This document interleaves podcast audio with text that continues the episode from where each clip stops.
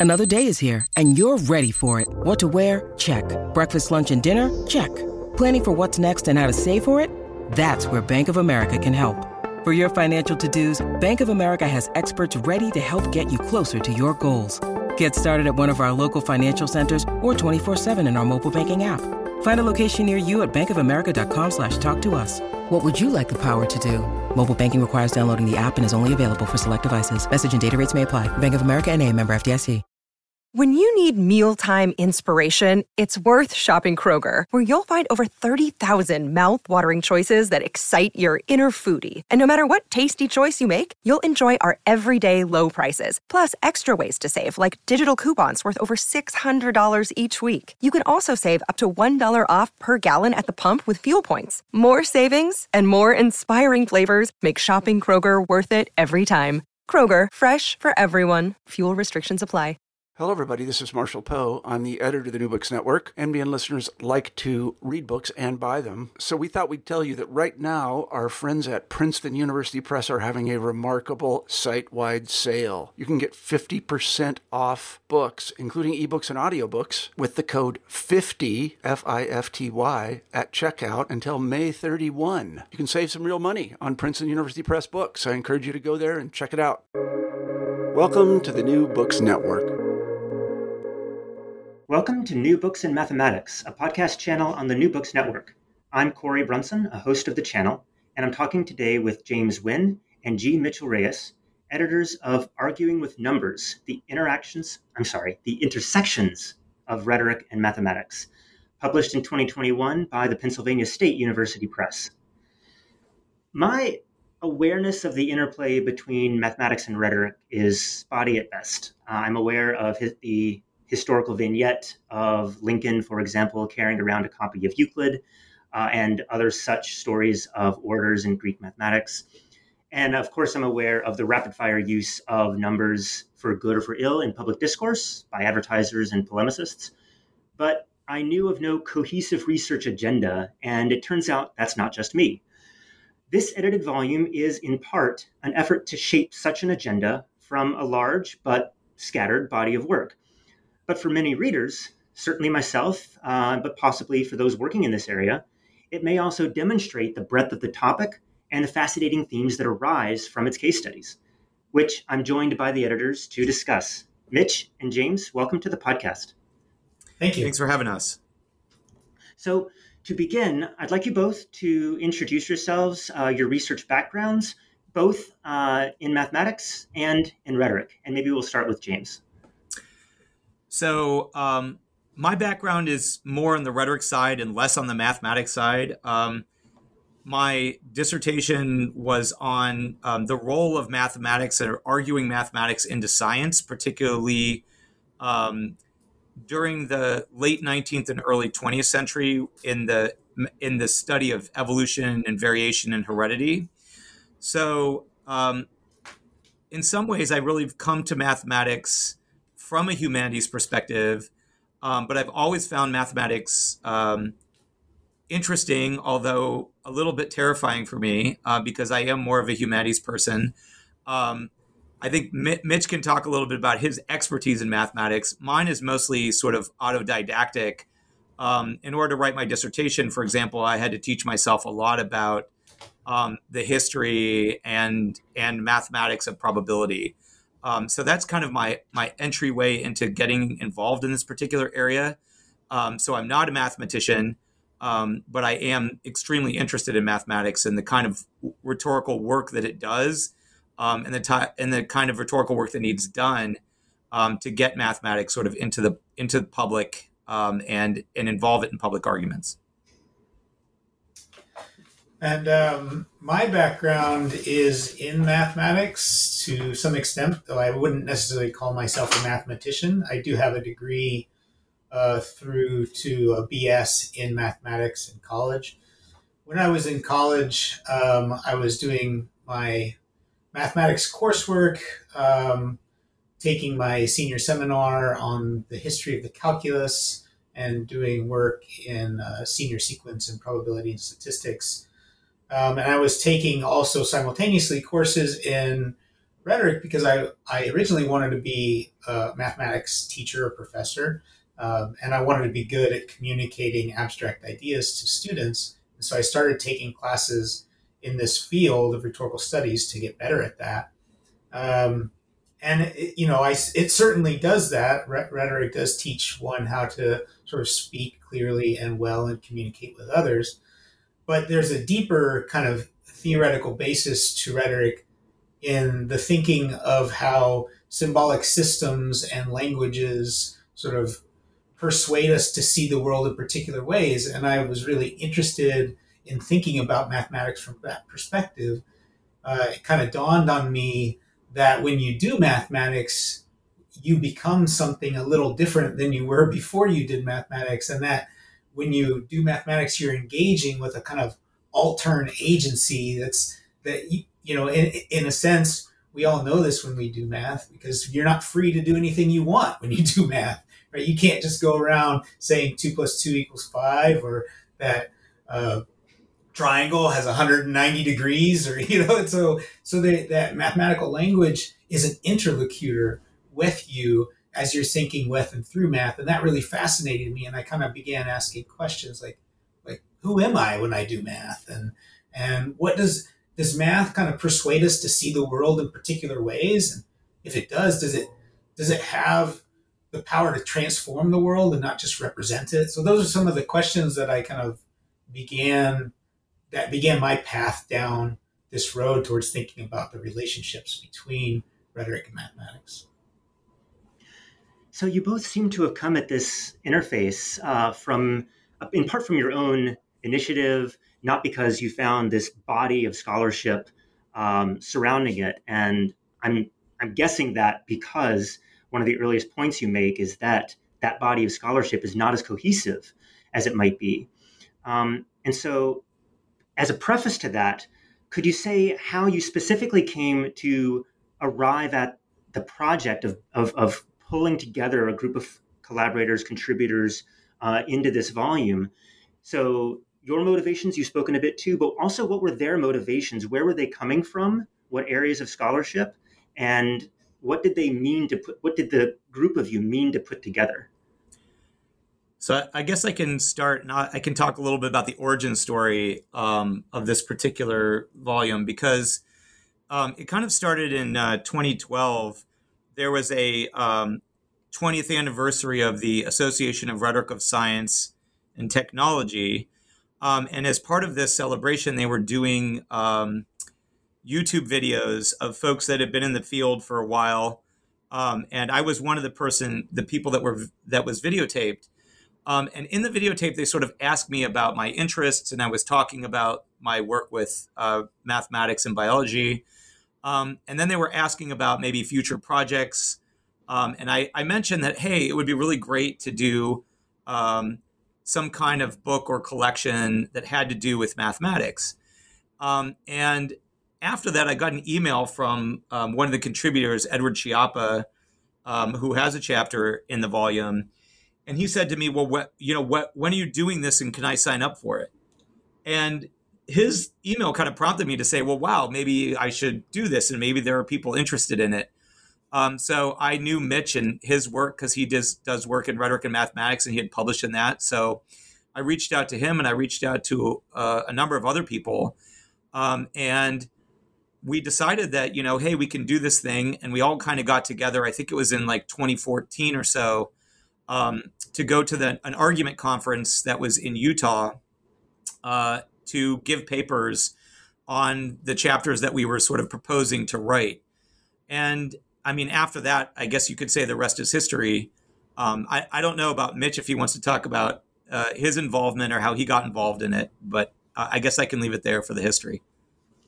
Yeah, I mean, in the contemporary research, if we're imagining that to be like the 20th century forward, I would say the sort of groundbreaking essay that made an argument that we can think about rhetoric and mathematics together and that there's interesting questions to be had emerges from uh, uh, Philip Davis and Reuben Hersh's uh, essay in the 1980s uh, basically making the argument that uh, that mathematics and rhetoric have something to say to one another. And I know for for me that was an important essay. I I wrote the original essay that I wrote about rhetoric and mathematics um, was in 2000, and there weren't a lot of people at that time that had published um, and made arguments for the intersections of rhetoric and math.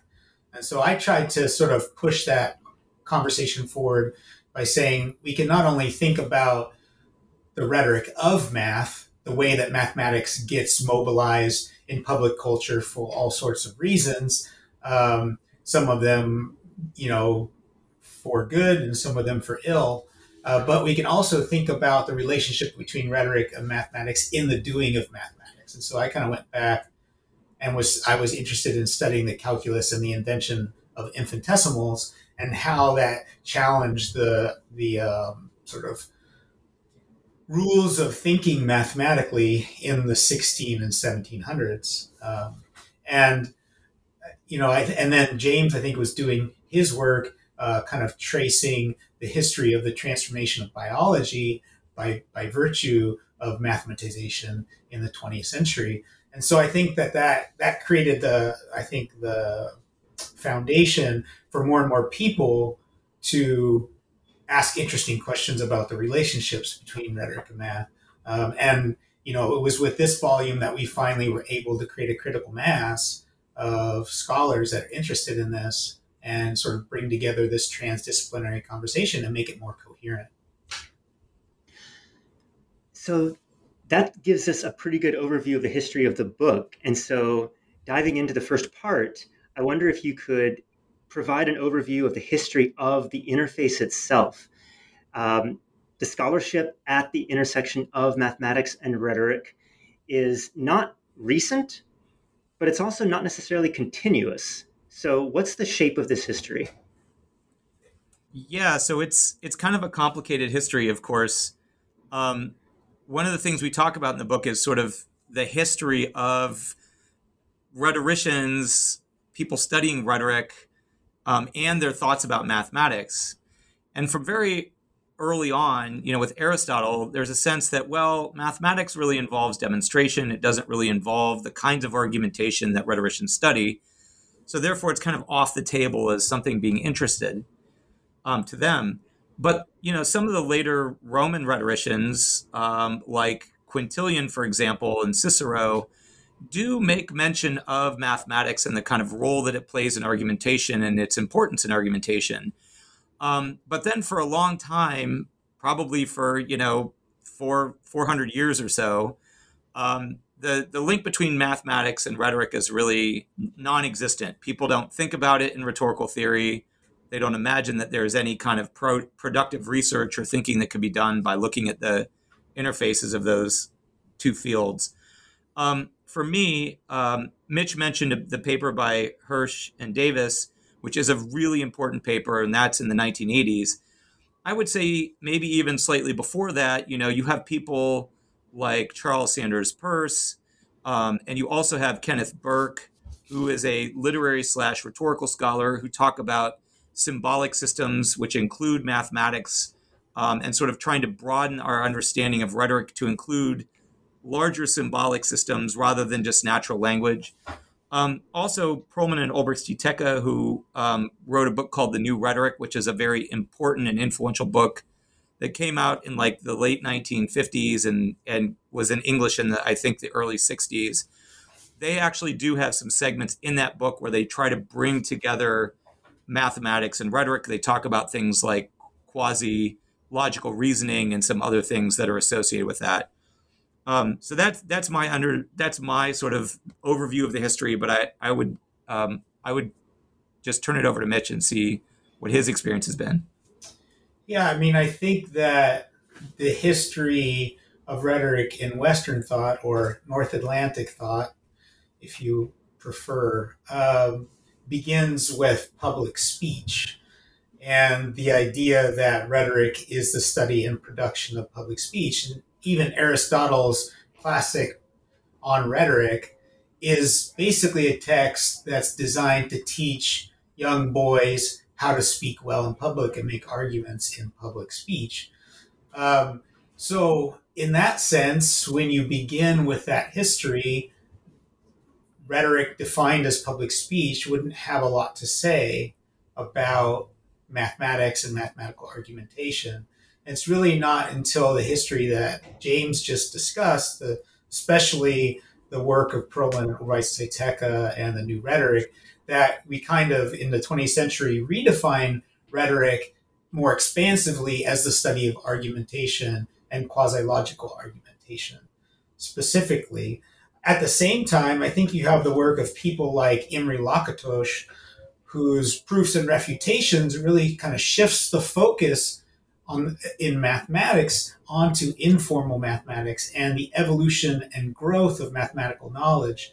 And I think that moment's really important as a foundation for the work of um, of Philip and Hersh, um, and the eventual rise, I think, of, of construction constructivism in sort of mathematical communities as a philosophy of thinking about how math works, and that's a really important moment too on in, in the history of mathematics itself, because the history of math mathematics has been dominated by realism the idea that mathematical objects exist independent of the minds that think them or the languages we, we use to represent them, that the cosmos is, is a, a deeply ordered cosmos, and that mathematicians essentially discover deeply hidden patterns and truths of that ordered cosmos. That's classical mathematical realism.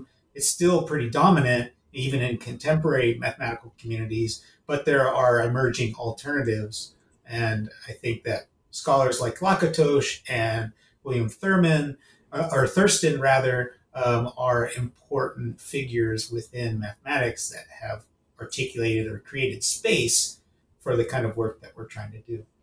You've brought us well into the 20th century, but I also want to prompt you briefly to go further into the 21st. One comment you make in this first chapter is that contemporary transdisciplinary research has been spurred by developments such as big data, uh, algorithmic culture. And I wonder if you could comment on how these technological developments have contributed to the to the building up of more uh, scholarship of rhetoric and mathematics. I mean, that's that's kind of a, a tricky question. I mean, um, certainly um, artificial intelligence has been a big area where people are starting to pay attention. Um, so we think about things like, or questions like, are you know algorithms racist? Um, and thinking about the kinds of assumptions that are baked into mathematics that do things in the world, um, like uh, scan people to see whether they are white or black, um, or whether we can match them in a police database. Um, so I think that the, the more pervasive that algorithms in particular become, um, they watch what we buy, they watch what we do. Um, also, Facebook, for example, this notion that these algorithms are creating the echo chambers that are um, beginning to divide the nation and to, to create all kinds of interesting rhetorical issues and contexts, um, I think has become um, important, particularly social media, has become extremely important um, to rhetorical scholars. Yeah, and I would say that uh, you know mathematics and rhetoric are being increasingly entangled in public culture, in part because mathematical discourse is becoming increasingly powerful, and by that I mean it's increasingly powerful in its capacity to sort of translate and transform our social material worlds. Um, it's not so much that I'm arguing that mathematics has always been rhetorical. Maybe at this, well, I might want to say that, but I also would want to say that mathematical discourse is opening up the world, it's opening up reality to rhetorical practice. And by that, I mean it's opening up to the practices of writing and rewriting. Sort of think about how the mathematization of biology has given rise to DNA as the code of life. and think about how we're learning how to write and rewrite the code of life. We're literally able to write new or, organic beings into existence already. And that's only going to increase. And so, you know, at one point in history, we would have said, no, that's impossible. Life, nature is part of reality. It's something that we discover, but it's not something that we invent. But now we're in the position where we can actually invent new life forms and sort of transform and translate our ecologies in radical ways. Um, and that's that's opened nature, that's opened reality to rhetorical practice in, in fascinating ways that, that are going to raise terribly difficult, complicated, and exciting questions for future research. I should mention these kinds, some of these kinds of questions have come up in my um, previous discussions, and I'm, I'm I've, I've, very much recognized that they are proliferating alongside the, uh, the, the, tools that make them possible. Um, so, jumping to chapter two, as as you mentioned earlier, Edward Schiappa's chapter provides us with this three pronged approach to understand uh, what exists or what um, forms the interface between rhetoric and mathematics can take. So, could you just provide uh, a summary of these three types that we can then refer back to if necessary as we discuss later chapters? Uh, sure. I guess I could I could take the lead on that. So um, the way that Edward Schiappa divides mathematics is is into three parts, like rhetoric of mathematics, rhetoric in mathematics, and math, mathematical language as rhetorical. The notion of rhetoric of mathematics is really this notion that whenever we use mathematics and argumentation, um, it lends to that argumentation a sense of objectivity. Um, it lends to that argumentation a sense of rigor. Um, and not always and, and so it, it is perceived as rigorous it's perceived as objective but that doesn't mean that necessarily it is. Um, so this notion that that mathematics itself carries a weight in argumentation just for existing just for being part of the argument itself. Now rhetoric in mathematics is more focused on exactly how um, different kinds of rhetorical dimensions exist within mathematics itself um, so, you know, thinking about um, arguing uh, over a particular theorem or over a particular proof and how proofs are made, um, and and what are the criteria for proofs, and how do mathematical values about things like like the aesthetics of simplicity um, how do they contribute to the way that mathematicians think about argument think about argumentation and make arguments themselves um, also, the the final section that he he discusses this mathematical language as rhetorical. Um, this is really a, a, a, way of thinking about well, mathematical language isn't static. Like well, the mathematics that we have now, um, one is not the mathematics that we've always had, and in fact, mathematics has changed a lot over time. Um, from being, in fact, in like ancient Greek uh, mathematics completely written out with very few actual numbers um, involved or or any kinds of operational signs to now we have just complete no natural language whatsoever a lot of signs a lot of numbers. Um, so really thinking about mathematics the symbol system of mathematics how it changes over time and also how it changes over culture. So this notion that mathematics is not the same in every culture. We have a tradition of western mathematics um, but it's not the same tradition that we find in in other in other areas of the world. So, um, Mitch, I don't know if you want to add anything about um, Ed's chapter.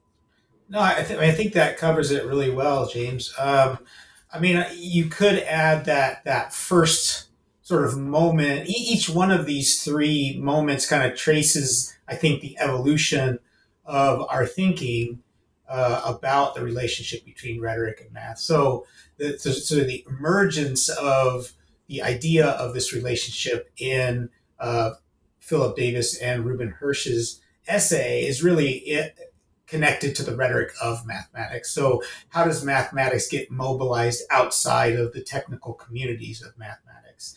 The rhetoric in mathematics is more about the doing of math, about rhetorical invention within mathematics, about uh, the way that sort of uh, ideas emerge, new ideas, and and and, the way um, uh, what am I thinking? The, the way that sort of um, mathematical signs or ideas emerge. So, I'm, for example, the emergence of imaginary numbers um, and how uh, Euler kind of really has a tr- tremendous influence on the spread and recognition and acceptance of imaginary numbers, and then the ripple effects of that across the history of mathematics. It's sort of hard to overstate that. Um, and the role that sort of analogy and argument play in mathematics, concept stretching, all those ideas that Lakatos sort of maps and proofs and refutations, those are all different ways that sort of argument is productive, is kind of an engine for mathematical innovation. Um, and so that's the rhetoric in mathematics piece. And then the last piece, as James said, is thinking about mathematical language or mathematical discourse as a force, uh, both within the mathematics communities and outside of it. Um, so that brings us to thinking about mathematical discourse as a translative force of culture. And looking ahead, I'm seeing my notes on part two, and I'm noticing that these chapters touch upon each of these prongs or facets in interesting ways. So let me just go ahead and ask. Part two is devoted to the power of mathematical rhetoric to shape institutions and culture, as you put it. So, could you say what are the overriding themes um, in this chapter? And maybe if you want to shout out the contributors. Uh, yeah. So maybe Mitch, do you want to take this section because I think that yours your piece is in this, and and also you were probably editor of at least one of these chapters. yeah. Um, well, I can talk probably most authoritatively about my own chapter, which is a chapter about the 2008 subprime mortgage meltdown and the collapse of the economy.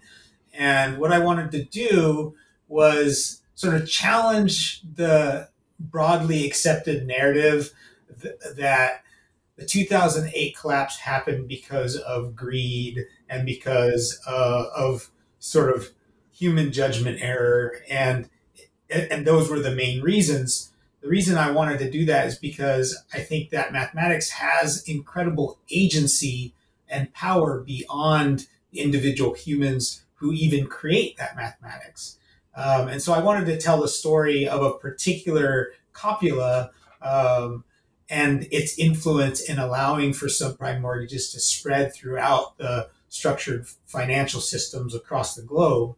Um, and I wanted to tell that story in part to tell a story about how how mathematical algorithms specifically can sort of marginalize human judgment and how we embrace that marginalization because we often don't want we ourselves as individuals, but also major institutions, especially financial institutions, don't want to have to bear the responsibility of that judgment. So they seek out um, algorithms and mathematical statements and copulas to sort of do the decision making for them. And that can create a very uh, delicate system where, wherein if the sort of judgment parameters inside of those algorithms are wrong, it can create a cataclysmic collapse. It can create an economy that's actually much more delicate um, than the economy that's produced through old fashioned practical human judgment. Um, so I wanted to tell that story of the, the, the agential force of algorithmic culture um, as a way of maybe cautioning our unfettered embrace of it. So that was that was the kind of impetus or the motivation behind my own chapter. And then I can I can speak to uh, Chaput and Colombini's essay about sort of the mathematics behind Adam Smith's uh, metaphor of the invisible hand and that kind of uh, neoliberal conservative notion of uh, of capitalism, and, and, that that there will be sort of a natural way in which capitalism will uh, balance itself uh, through a, an idea of um, oh, the, the the idea of supply and demand, and that that will naturally and, and so it's an argument that Smith makes uh, for allowing capitalism to operate on its own, unfettered by state or uh, nation state forces that regulate it. Um, so they tell this the story, the history, uh, and, the mathematics behind uh, Adam Smith's notion of the invisible hand. Yeah, I I want to comment that your chapter on these uh, Gaussian copulas, which we don't get into here, but is its own fascinating story, does, as you as you said, seem to bear upon broader aspects of what you're calling algorithmic culture. I, these same questions, or at least variants of them, come up in the context of triage and other medical algorithms, in the context of rules of judgment for self-driving cars and other autonomous devices. So it's a wide-ranging scope that there seems to be uh, ample room for further work on. Um, yeah, job security. very, much. Um, and then this chapter on the invisible hand, I'll just mention, was especially fascinating to me because of the way a common metaphor was able to shift its role or that mathematization of the logic behind the arguments of John Maynard Keynes and later Milton Friedman um, put that same metaphor in a sort of at a different angle and made its rhetorical use quite different as a result. Um, do you want to make a small comment on Jones and Crick's chapter on Edgar Allan Poe's Dupin stories? This was, I haven't read these stories, but it was fascinating to learn how they actually did have some real world consequences. Yeah, I can I can say a few words about that. So, um, Andrew Jones and uh, Nathan Crick um, were really interested in Poe and in particularly in Poe's detective stories. Um, Poe is one of the first detective writers um, to that you know comes out of the the 19th century. Um, and what's really interesting about Poe is how he uses logic, and he he sort of feeds on this very sort of mathematical, logical systems um, to try to make deductions about human decision making and phenomenon, and in particular, in this case, is crime, right? So, what's really interesting about this particular chapter is that um, Jones and Crick kind of look at the way that logic kind of gets baked into Poe's stories and how he relies on it, um, you know, to uh, make make it mysterious, but at the same time make the solution obvious to to readers um, of of of his detective stories, in which Dupin is like the the the the the, the detective, the French detective that um, solves the murder in the Rue Morgue. But what's really interesting then is that Poe, in real life, decided that he could use this same kind of logical scaffolding to actually solve real world cases um, and so he made some predictions based on a real uh, world murder case in New York, um, and was was terribly wrong about the outcome of it. And so it's really interesting is that you know um, the mathematics can work very nicely in narrative worlds um, where that can be controlled, but in the real world things are always a little bit more complicated than the mathematics. And so you see sort of Poe's failure as a kind of commentary, I think, on that his his inability to solve these New York murders using the same logic that he's applying in his stories. So, part three gets into I like this word, the commingling of rhetoric and mathematics in the sciences, or I guess the natural philosophy, uh, as it would have been put at the time of these two case studies. Do you want to say what the what sort of emerges from these investigations, or maybe just comment on them separately? Um, it's probably a good idea to talk about them separately because they're a little bit they're they have similarities, but there's there's also some significant differences. I think. Sure.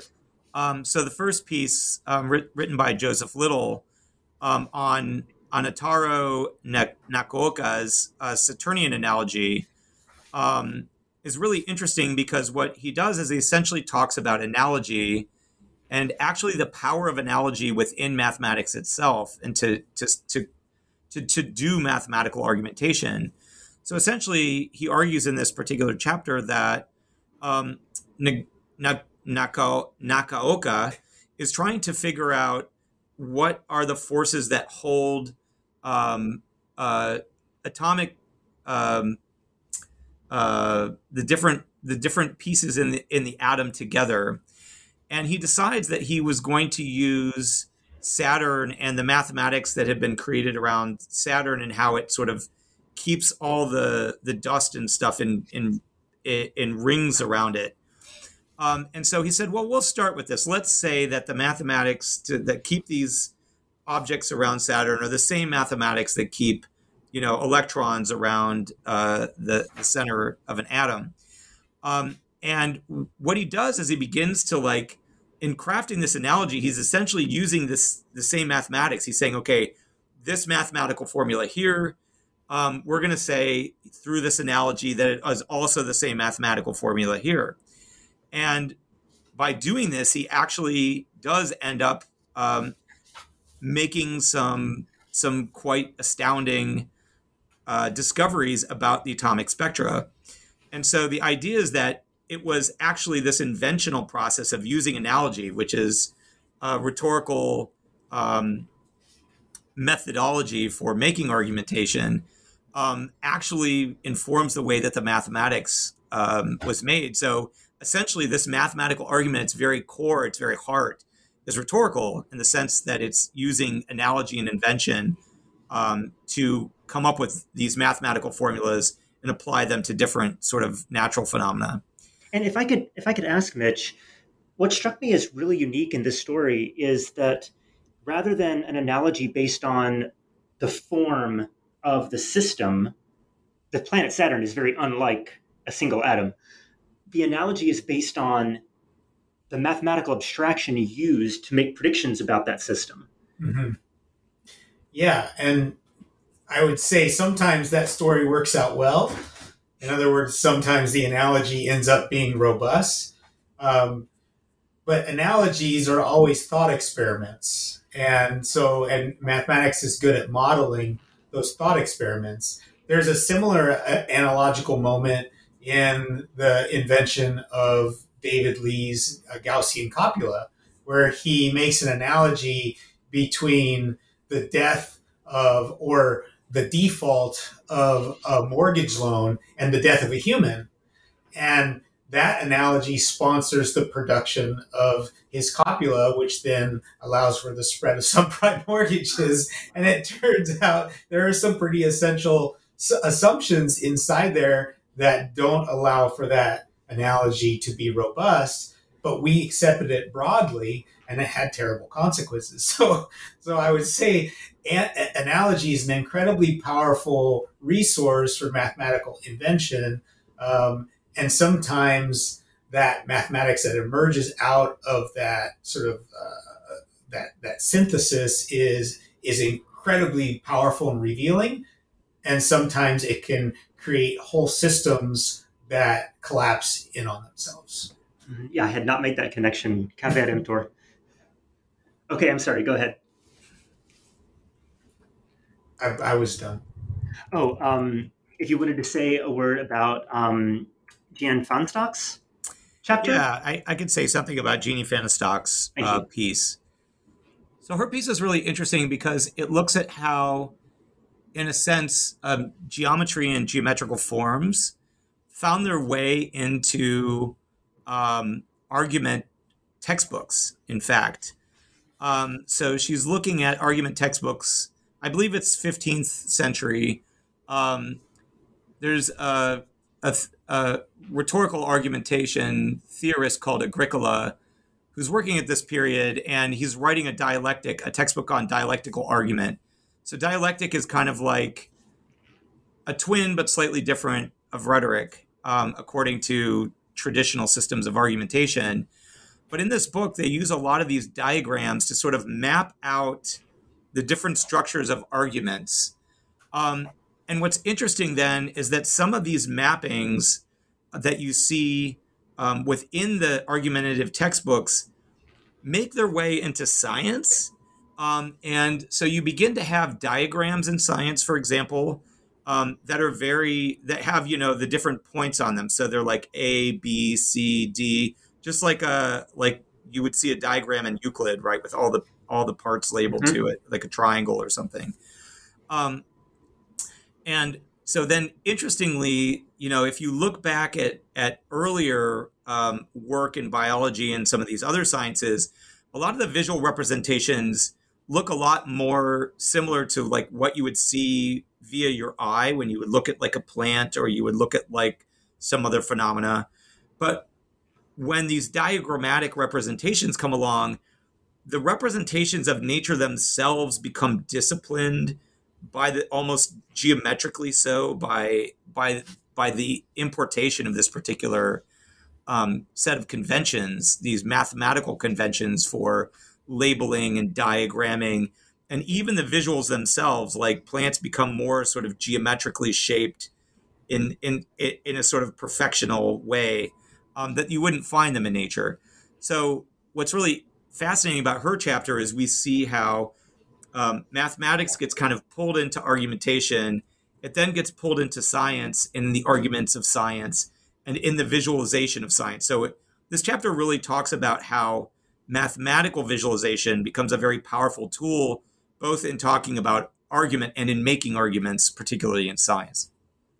Should I see this as, or should I, should there should we see a through line from this the development of these labeling conventions to the present day cartoon drawings of interaction networks or cellular processes that are very abstractly geometric and clearly labeled?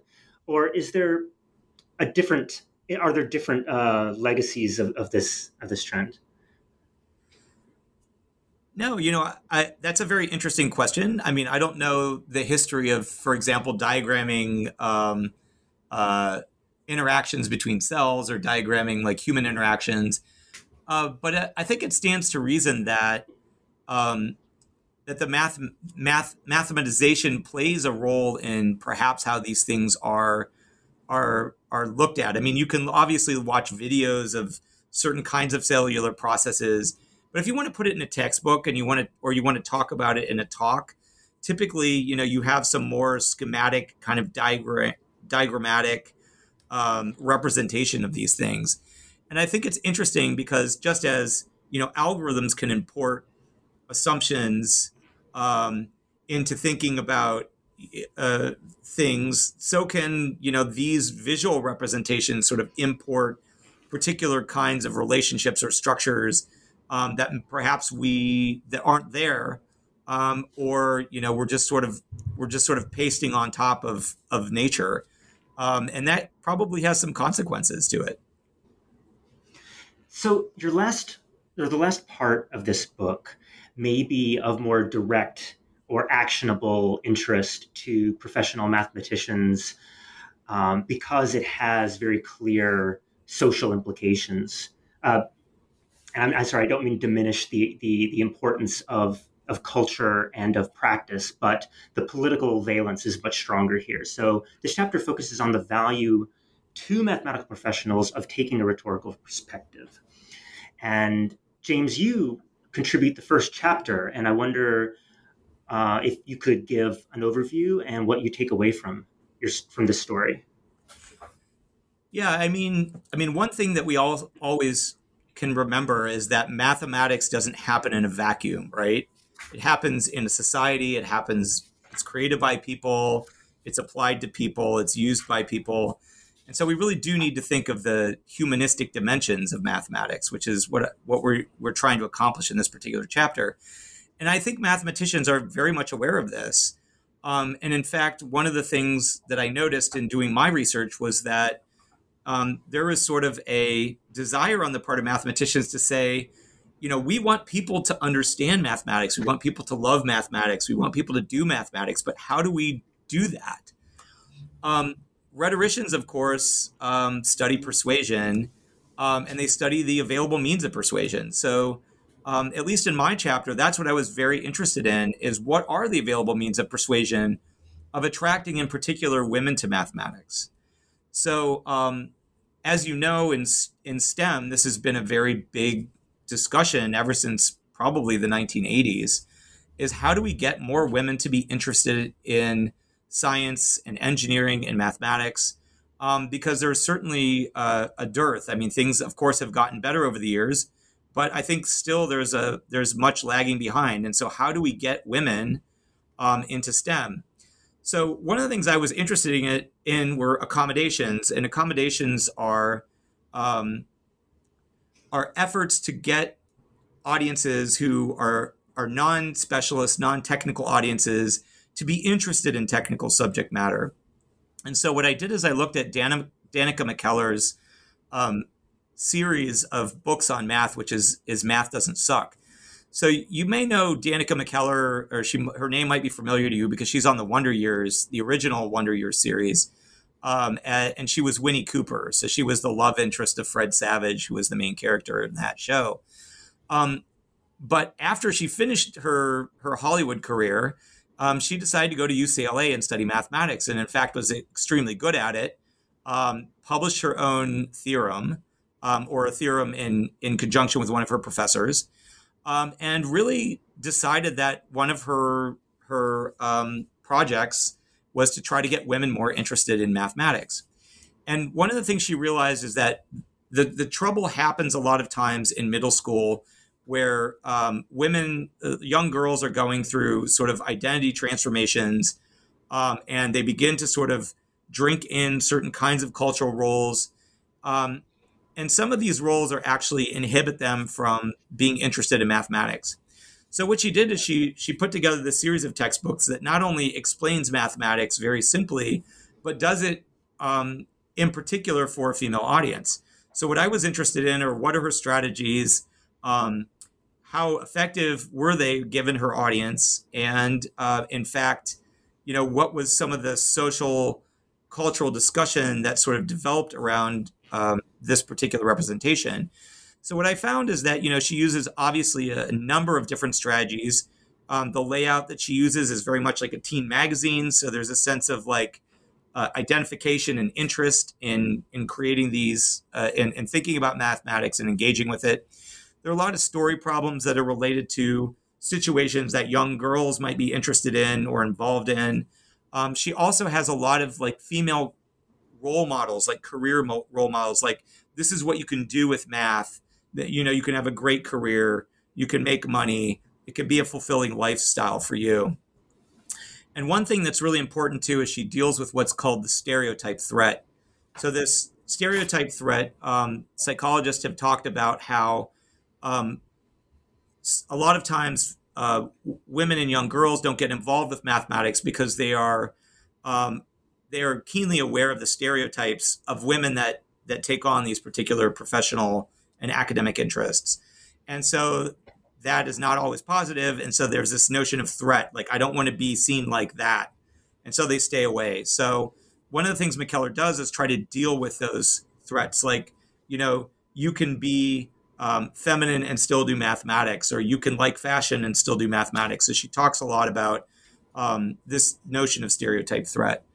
So, um, of course, this created a lot of. I mean, it, it had some success. Uh, it had great success. It was on the New York Times bestseller list. Um, if you look at the reviews, as I did, as I do in my chapter, um, lots of women are interested in this particular. Uh, young girls are interested in this particular math book, um, but there's also a lot of um, public debate over whether or not McKellar is doing a favor for women or harm to women. Um, this notion that you know well maybe what she's doing is pandering to regressive stereotypes in her work mckellar kind of pushes back against that and says no you know i'm not pandering i'm actually meeting women where they are so there's there's sort of a lot of back and forth about um, how do we get women and what are the appropriate ways of doing that? How do we get them interested in mathematics? Um, so it's a very contentious issue, and I think in a lot of ways the jury is kind of still out on this. Um, so I just wanted to have a chance to talk about that in my chapter. Yeah, and it, in contrast, it seems like Michael Drer's project is a lot about bringing in questions of race and diversity into conversations about mathematics and math pedagogy. Uh, he focuses specifically on the rise of the Common Core and the effort of the National Council of Teachers of Mathematics to try to implement and spread the principles to actions document to spread the Common Core. Um, and he, he draws our attention to the role that unconscious bias can play, the role that race can play, and and and to, calls us to think more carefully about how we can, uh, you know, create rhetorics of invitation, invitation uh, to sort of people who have largely been marginalized from the mathematics community historically, um, and that that's I think also a really important contribution. I especially appreciated in uh, Michael Drer's chapter the detailed discussion of the role of a fairly powerful organization within mathematics and with effect, with influence over mathematics policy and the responsibility that they incur. So um, I'm glad to have I'm glad to have that chapter kind of wrap up the content of the book, and it leads me into the first question I wanted to ask as follow up. What lessons do you feel or do you want mathematicians, mathematics professionals generally, to take away from this volume? Um, I mean, oh, go ahead. Go ahead, Mitch. All right. Yeah, I'll, I'll tackle it first. Um, so for me, I want people to walk away from the book with uh, a few overarching takeaways, I guess. One is uh, that the, the motivation is to understand how rhetoric, as the study of argument and symbolic action, is connected with mathematics and its evolution. Um, so that's the first thing I hope people walk away from the book with. The second is a better understanding of the role of mathematical discourse in the evolution of mathematics itself, something that I think is often concealed from view uh, with realist approaches to mathematics. And the sort of final hope that I have is that we adequately demonstrate that rhetoric, especially rhetorical practices of invention and argumentation, are not at odds with mathematics, but in fact are engines for the growth and evolution of mathematical knowledge. And likewise, that math is not merely a truth production machine, but instead a collection of some of the most powerful symbolic systems humans have so far created for translating and transforming the social material world. And that we have to sort of con- confront and understand those powers of translation. Yeah, I mean, I would, of course, um, second everything that Mitch said. Um, I would also add to that, though, that, that really this notion that there are rhetorical dimensions in mathematics, that these dimensions are important, and that it, they, they're they're worthy of attention, um, not only by rhetorical scholars, but also by mathematicians. And I think that what would be really fantastic um, is to have some more dialogue um, and to get mathematicians and rhetoricians in the same room so that we can talk about some of these issues and we can learn from math- mathematicians the places where they see um, rhetoric as either being um, significant to the practice of mathematics or where rhetoric can be valuable to the practice of mathematics in terms of you know how do we persuade uh, young people and women um, people of color to get involved in mathematics? Um, what kind of systems are in place um, that keep them out um, what systems could we put in place to invite them? What are the challenges of doing that?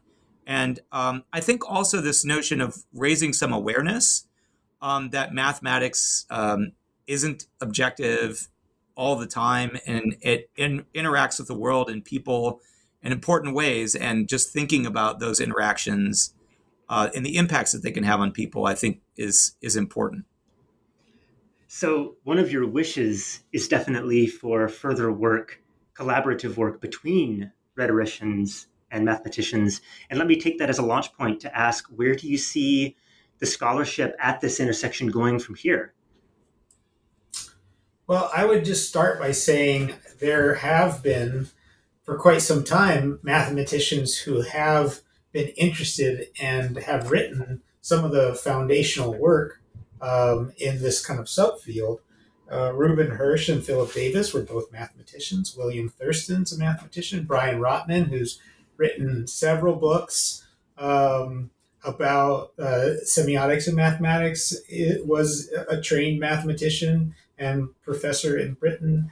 Uh, so there's lots of mathematicians that have been interested in these questions. Um, so I think that the future is to simply allow for the development of this initiative to understand how mathematics is this incredibly powerful transitive force of culture and how it's only increasing. I think my guess is that that work will happen naturally because more and more people will feel the force in everyday life of the implementation of mathematical statements in sort of new and, and novel scientific and mathematical research projects. I, w- I would add to that though that I was I think that you know we have to do some work on our end as well. Um, rhetorical scholars uh, tend to be humanists for the most part, um, and many of them uh, are in the humanities because maybe they weren't that interested or successful in mathematics or science. And getting them to the table, getting people interested. And I mean, I have to say that, like, when I put the call out for this collection, um, the response wasn't overwhelming. I'm grateful to all the people that contributed, but I think we need to do a better job, even within our own field, of getting folks to be interested in mathematics so that we can have these conversations. Um, there, there, in fact, there may be more ma- mathematicians interested in this than there are rhetoricians at the moment. So I think you know, spreading the gospel a little bit within our own ranks, um, and also making some opportunities for mathematicians and rhetoricians to get together and have conversations about the kind of issues um, that are interesting to both of them. And I think that that would be really productive. Yeah, I agree with that, and I I think that that our field is coming around because it's becoming more and more difficult to give credible accounts of rhetorical culture without addressing the many technological agents that exist in 21st century contemporary culture. So there's all sorts of uh, research and, and scholarship going on around trying to figure out how we can account for things like algorithms. How can how can we account for technologies, AI, uh, all of these sort of CRISPR, all of these new technological capacities that we have to transform both culture and ecology. Uh, I, I, see that happening not just in our field, but in lots of different fields. Um, and and to me that's that's exciting because it means we're responding to what I think is a relatively new rhetorical situation in sort of human evolution, and, and that's the rise of the Anthropocene. Oh, what a teaser to have to end on. Um, but I do want to wrap us up. So, you've mentioned a couple of works that you take inspiration from. So, here's a question I like to ask and it's you can take it very open-endedly. What is another piece of scholarship or media that makes a good companion to yours? For me, um, one of the books that's been really influential in my thinking of late is Karen Barad's Meeting the Universe Halfway. I think that's a really excellent book um, and brings together, together uh, kind of I think, traditionally humanist ways of, of thinking and analyzing with uh, her background in uh, physics. Um, so that book is, is a really terrific book that I would recommend. Uh, one of my favorite works and something that's been influential for me is uh, Theodore Porter, uh, who's a historian. He wrote a book called Trust in Numbers. And it's really about essentially how in policy and politics, um, numbers have ascended and sort of moved past the individual um, as sort of being this objective broker of of policy uh, and and fact facticity about the world. So it's a very interesting book if you're especially if you're interested in public policy and politics and the sort of emergence of mathematics as a very powerful force in those different areas. And what, what what's great about this book, I think, is it also shows from a sort of political dimension the way in which you know numbers and and arguments involving mathematics really do have power in these systems and have in some cases become central places of wielding power in these systems. And i think it's a great book. And also i think gives provides some intellectual scaffold, scaffolding for those who might be interested in in rhetoric and and the role of rhetoric in mathematics. Thanks for the great suggestions.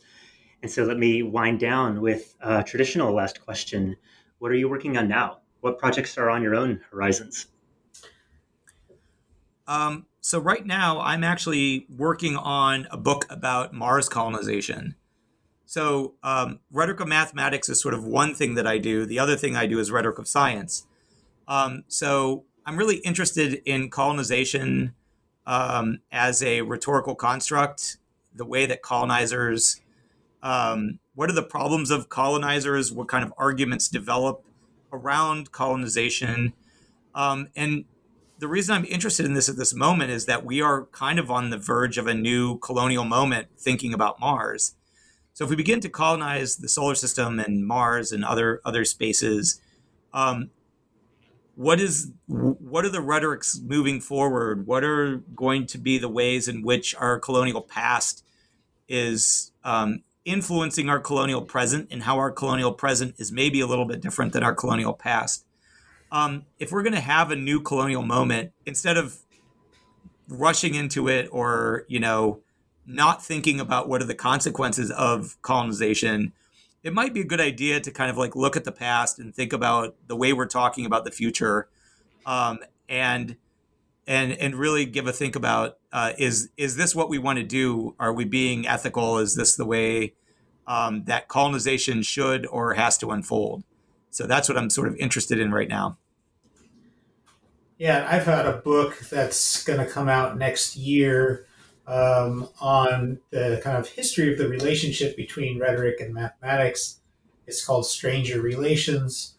Um, and in that book, I kind of tell the story of how mathematics and rhetoric initially are estranged, and what I argue is uh, a, a, sort of Platonic plan, a Platonic mythos of math. And then I kind of jump into the 16th and 17th century, and I trace math, the evolution of mathematical discourse from the invention of the calculus through uh, the creation of imaginary numbers all the way into the emergence of algorithmic culture. And I try to understand how that evolution has enabled mathematics as a discourse to become more and more powerful in reshaping the social material world. Um, and ultimately trying to understand math uh, not as the only agent of the Anthropocene, but as one very important agent of the production of the Anthropocene in very different ways, those projects sound extremely interesting. So, in part for selfish reasons, I hope you consider uh, coming back to the New Books Network to discuss them once they are published. I would be happy to. I'd love to. Yeah, absolutely. Thanks very much. Uh, so, I've been talking with James Wynn and Mitch Reyes, editors of Arguing with Numbers from Penn State in 2021. Mitch, James, thanks very much for joining me. Thanks so much for having us on. Yeah, thanks. It's been great.